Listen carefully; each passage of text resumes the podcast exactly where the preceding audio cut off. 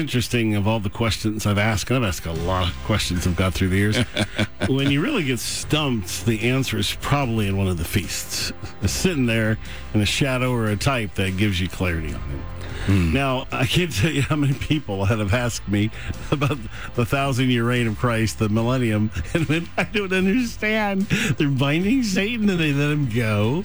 And, you know, there's just a lot of themes in it. And likewise, myself and others uh, on this subject of where do we go? Do you immediately go to heaven or are you somewhere else?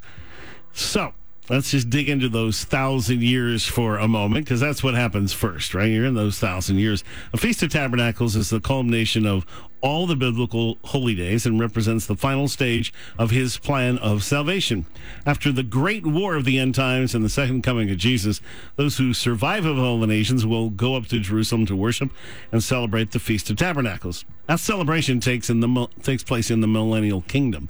To be a Feast of Tabernacles in the millennium. Feast itself is a foreshadow of that kingdom. We're told to gather fruits of the harvest, that is souls, to wave them as a thanksgiving before Jehovah there is a specific mention of palm branches. So a lot of this obviously is talking about souls, souls, souls. When Jesus entered Jerusalem riding a donkey, the disciples greeted him by waving palm branches. That entry was a shadow of his second coming. He came in on a donkey instead of a white horse. That's still to come. That was a triumphal entry because he was coming for souls by laying down his life. It was technically a humble entry. There will be another entry. Jesus will enter in triumph as king on a white horse on that first day of the Feast of Tabernacles. Not only will a few Jewish disciples wave palm branches, but the righteous remnant of every nation. We are the palm branches in that moment. Mm. Pretty cool. And I've been to that gate and I'm looking forward to that thing. After this, I looked, there was before me a great multitude that no one could count. I've read this many times. They're in white robes, they're holding palm branches in their hands. That's us. Just as there is an agricultural harvest at the time of Sukkot, the end of the biblical holy days, so will there be a great harvest of souls at the end of the ages. It's time to discover the answer to the big question What happens to us when we die as Christians? Do our soul spirits go directly to heaven, as some verses seem to imply, or are we in some temporary place waiting for our bodies to be raised and changed in an instant? Well, let's see what the Feast of Tabernacles reveals the answer to those questions. Revelation 20. And I saw an angel coming down from heaven, having the key to the bottomless pit and a great chain in his hand. And he laid hold of the dragon, that ancient serpent who is the devil and Satan, and bound him a thousand years, and cast him into the bottomless pit, and shut him up, and set a seal on him, so that he would not deceive the nations anymore until the thousand years were fulfilled. And after that, he must be released for a little while. And I saw thrones, and they sat on them, and judgment was committed to them. And I saw the souls of those who were beheaded for the witness of Jesus. All right, remember that. Souls of those who were beheaded for the witness of Jesus and for the word of God, and who had not worshipped the beast or his image, and not received the mark on their foreheads or in their hands. And they lived and reigned with Christ for a thousand years. All right, so that's who's with them for a thousand years. What about the rest of us? But the rest of the dead did not live again until the thousand years were finished. This is the first resurrection. Blessed and holy is he that has part in the first resurrection. On such the second death has no power, but they shall be priests of God and of Christ, and shall reign with him a thousand years. Now, needless to say, that passage right there has caused a lot of people to go, I don't understand. It just causes you to ask so many questions. So there's two groups of people those who are martyrs, they'll spend the millennium with Jesus, and then there's the rest of Christians.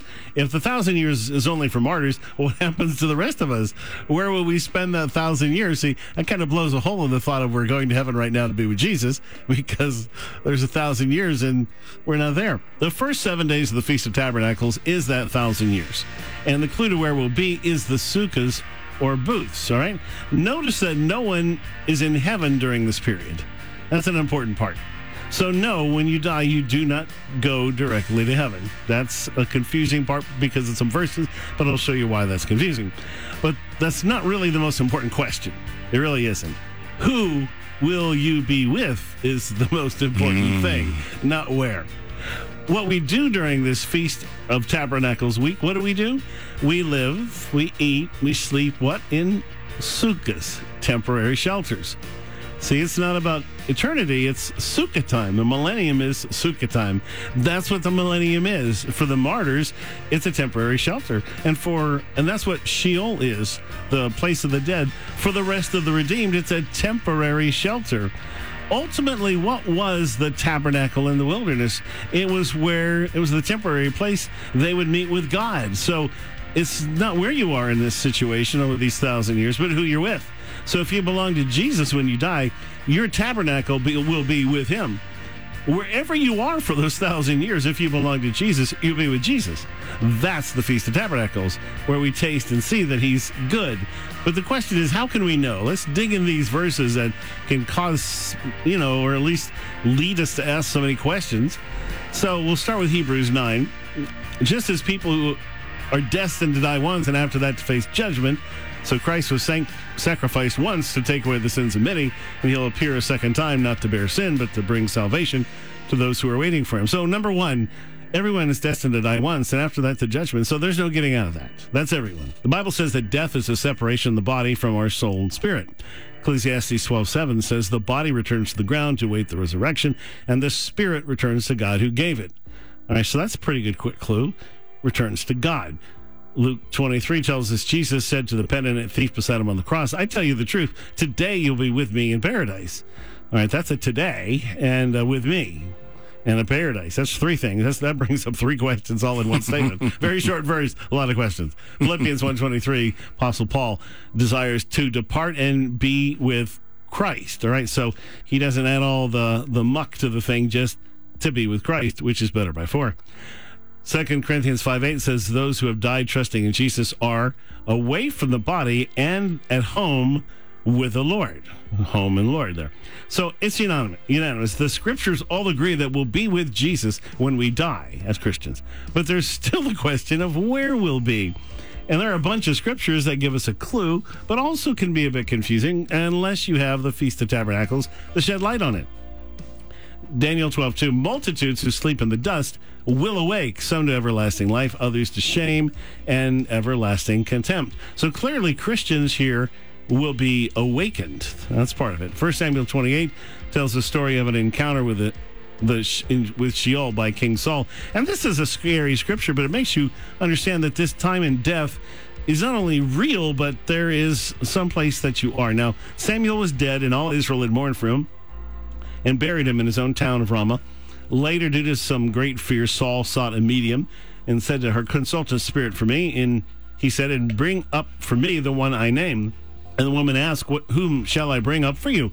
Bring up Samuel, he said. The king said to her, Don't be afraid. What do you see? The woman said, I see a spirit coming up out of the ground.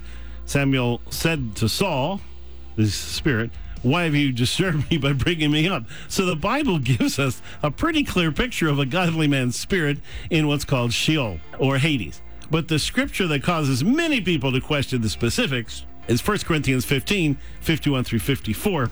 And here is what Paul tells us Listen, I tell you a mystery. All right, so you already know it's a mystery. We will not all sleep, but we'll all be changed in a flash, in the twinkling of an eye, at the last trumpet. For the trumpet will sound, the dead will be raised imperishable, and we will be changed. For the per- perishable must clothe itself with the imperishable, and the mortal with immortality. When the perishable has been clothed with the imperishable, and the mortal with immortality, then the saying that is written will come true Death has been swallowed up in victory. All right, so here the dead are raised from somewhere. All right, coming up so we don't end up making you spend too much time here. I'm going to break this into two pieces. And coming up, we're going to look at a thousand years in a booth.